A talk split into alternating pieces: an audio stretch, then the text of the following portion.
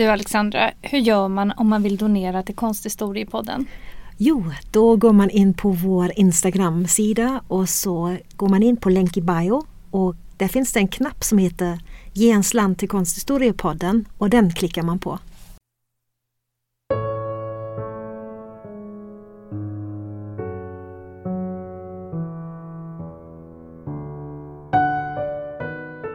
Hej och välkomna till Konsthistoriepoddens Samtal pågår. Jag heter Alexandra Frid. Och jag heter Alexandra Härlitz. Och nu har det ju gått några veckor sedan vi släppte den senaste podden som handlade om eh, Andy Warhols Marilyn. Ehm, vi spelade ju dels in en livepodd som var superspännande och läskigt. Ehm, men vi släppte också en förlängd podd i våra vanliga kanaler. Eh, vi har eh, funderat en hel del kring Andy Warhol och Marilyn under de senaste veckorna. Ja, precis. För när man har släppt en podd, även efteråt när man har jobbat så mycket med ett ämne och ett motiv, då stannar det ju kvar i tankarna. Och i podden säger vi ju att popkonsten är, eller hade anspråket att vara aktuell och ungdomlig. Och det fick oss att fundera lite på hur aktuell är popkonsten idag egentligen? Och hur aktuell är motivet Marilyn Monroe? För det är ju ändå nästa år 60 år sedan hon gick bort. Hur står sig egentligen eh, popkonsten? Eh, måste ju också komma ihåg att vi, dels så är det 60 år sedan snart som Marilyn Monroe gick ur tiden. Men vi är ju också i en tid precis när Beatles har slagit igenom. Det är ändå det känns ändå ganska förlegat. Jag tror att, och på så sätt så tror jag att det är svårt att tänka att just den här popkonsten från 60-talet, att den är så aktuell. Fast samtidigt så, så vet jag ju att vi har haft andra samtal om det här. Jag, jag vet ju inte hur det är nu för tiden eh, med Marilyn-bilden och så men när Andy Walls Silk Screen kom då var jag ju inte född än men jag kan ju säga vad de, vad de här eller vad Marilyn betydde för ett barn på 80-talet. Det är ju så att när man länge tittar på ett motiv och det gör man ju när vi, när vi skriver på konsthistoriepoddens mm. manus och så. Det får en ju att tänka väldigt mycket och många minnen aktiveras. Och en sak som jag tänker på när jag tittar på Marilyn Monroes bild det är ju någonting som fanns i Tyskland på 80-talet, nämligen regnfilmer Uh, för på den tiden... vad, vad är en regnfilm för någonting? Det här låter spännande. Uh, nej men en regnfilm, det, det var en sån här film som uh, visades på tv på uh, sommarlov var det framförallt skulle jag säga. För det är ju en sån tid då vi var ute från morgon till kväll vanligtvis. Men när det regnade i stora delar av Tyskland då bestämde sig uh, våra tv-kanaler att visa regnfilmen. Och då kunde det många gånger vara filmer Eh, Eh, just sådana här klassiker. Gärna med Marilyn Monroe eller med Elvis Presley. Och det, var, det var ju egentligen inga barnfilmer alls men, men vi älskade dem. Och var det inte Marilyn Monroe eller Elvis Presley så ville vi oftast inte ens se det. Utan vi tyckte Marilyn Monroe var så cool och häftig. Och jag tänker då framförallt kanske på när hon spelar denna sångerskan Kay i uh, The River of No Return, Floden mm. utan återvändo heter det nog. Mm. Och vi tyckte att hon hade sån, eh, sån pondus i denna roll. Jag tänker framförallt på den här första scenen när hon kommer ut i, sina, i sin klänning då och eh, ställer sig framför de här guldgrävarna. Så, ja, det, den där scenen som barn tyckte man att det kändes ganska läskigt. Den, den typen av klientel som fanns i denna mm. eh, bar eller det här tältet där hon sjunger.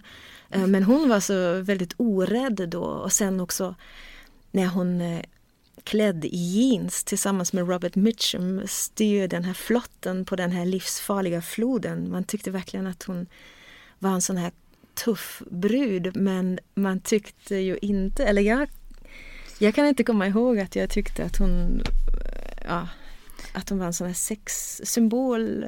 Men jag kan inte heller komma ihåg att, att, eh, att man såg på henne som, som en sexsymbol. Jag tror, vi visste väl inte ens egentligen vad det Nej. var för någonting på 80-talet. Men, Men senare så skulle ju bilden av Marilyn ändra sig och det är ju väl kanske främst genom Madonna och sen Anna Nicole Smith.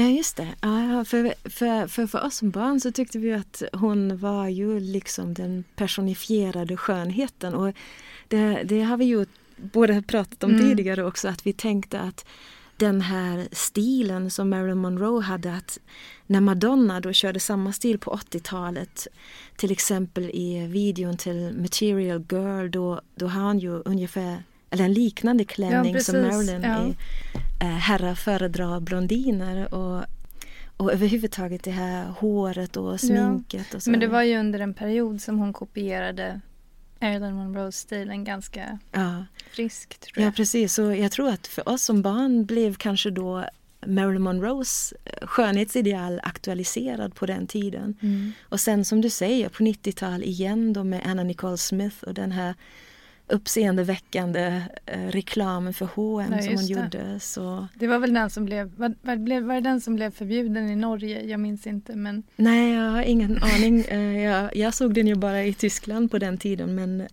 den, eh, den var ju uppseendeväckande. Det var ju många som skrev om den. Mm. Och, så, och det var ju den samma stil då som hon hade. Ja precis och sen är det väl flera andra efter 90-talet som har kopierat stilen ja, också. Absolut. Ja. Ehm, så det verkar ändå vara ett ideal som, som håller i sig. Ja. Eller som man vill efterlikna eller skapa en persona kring. Men jag kommer ihåg eh, när, jag var, när, jag, när jag var där i kanske 12-årsåldern eller någonting. Då hittade jag en, en bok i mammas och pappas bokhylla som var skriven av Norman Mailer tror jag att det var, mm. som skrev en av de mest kända biografierna om Marilyn Monroe.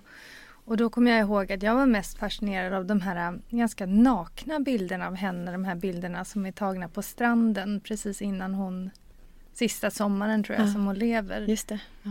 Ja, men alltså 90-talet, äh, alltså inte bara Marilyns bild aktualiserades då för oss som 90-tals tonåringar utan det blev ju även, Andy Warhol blev ju även aktualiserad på många sätt mm. när han... Det stämmer. Det fanns ju en hel rad av filmer då som han dök upp i, till exempel då I shot Andy Warhol från 96 och sen även i Basquiat-filmen. Mm. Och, och första och, gången som man ser en cameo, eller ja, Ja, just det. Ett inhopp av någon som ska föreställa honom. Det var i eh, ehm, Oliver Stones The Doors, ja, 91 var det. Precis, det? Ja. och den här scenen när han eh, säger att han har fått eller, en, en leksakstelefon som man kan prata man kan prata med Gud med den. Ja, just det. det var lite, alltså den bilden av honom som framställdes då i media, den var ju som, man uppfattade honom som väldigt udda och man fick inte riktigt grepp om honom som person. Och det,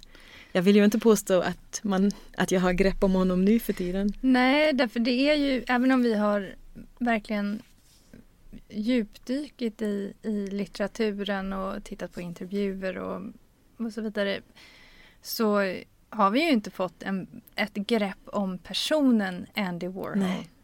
Nej, det kan man inte säga. Däremot så förstår vi ju att livet runt omkring honom var spektakulärt och intressant och ja. Just på det. alla sätt och vis. Ja.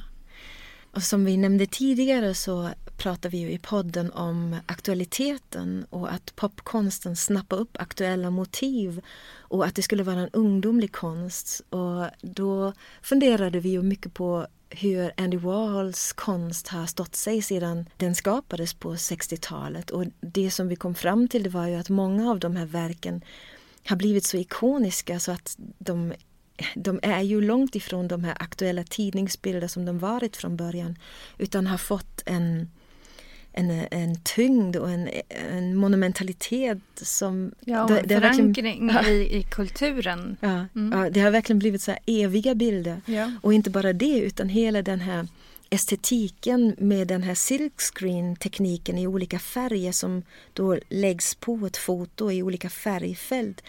Det är ju en estetik som man nu för tiden eh, nästan uppfattar som traditionell.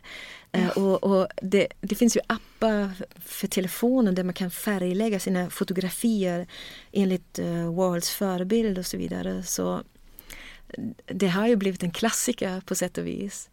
Minns du det, apropå det här med 90-talet, att i alla fall i Tyskland var det så, jag kan tänka mig att det var likadant i Sverige kanske, att det fanns otroligt många av Andy Warhols affischer också som man just kunde köpa ganska billigt i såna här inredningsaffärer och möbelaffärer som egentligen var det nästan det, det coolaste man kunde ha i sitt mm. Eh, ton, rum som tonåring. Jo men det var det nog eller jag kan ju inte prata för hela Sverige såklart men jag tror att det var någonting som som, ja, det var nog populärt, det tror jag.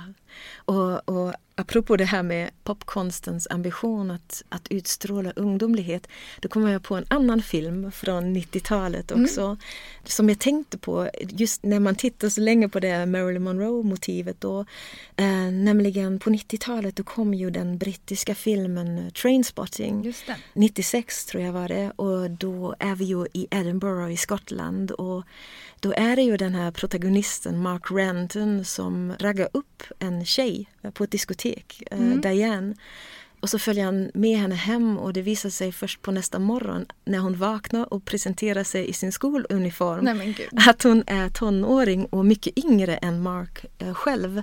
Och egentligen när man är noggrann tittare mm. då ser man det, eller man får ju lite ledtrådar redan innan dess. För inte minst så finns det i Dianes rum en rad såna här färgglada porträttbilder då hon har gjort bilder av sig själv i den här Andy Warhol-stilen som ju på många sätt tyder på att hon befinner sig i den här själv, ja, precis, ja. det här självcentrerade som man har under tonårstiden. Mm. Och sen då även det här uttrycket att man, man uppfattade kanske verkligen popkonsten som så här cool och ungdomlig på det sättet. Eller ja, i alla fall attraherade det ungdomar på, på 90-talet skulle jag ja, säga. Ja, men det var väl också en färgestetik som kom tillbaka där under, under 80 och 90-talet. det här med klatschiga färger. Och... Ja, så kan det vara.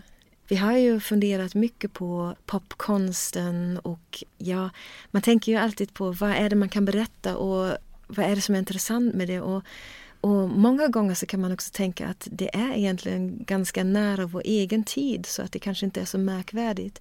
Men samtidigt sen när man verkligen ger sig in i detta så förstår man ju att det är ju ett helt annat samhälle som den här ja, konsten härstammar från. Mm. Som skiljer sig så väldigt mycket från vår egen tid. Och ja, just... framförallt så var det ju första gången som man gjorde sådana saker då.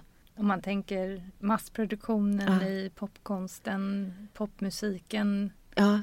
ja, jag tänker överhuvudtaget att den tiden på många sätt var liksom vaggan till denna typ av bildkonsumtion som vi lever mm. i idag. Att det är på den tiden den här reklambranschen får fart och um, underhållningsindustrin och allt det där massmediala som verkligen tar sig runt hela jordgloben. Vi är i fullt arbete med nästa podd som kommer eh, den 26 maj. maj. Mm. Och det kommer bli ett jättespännande avsnitt. Ja. Det vet vi. Precis. Så Stay tuned.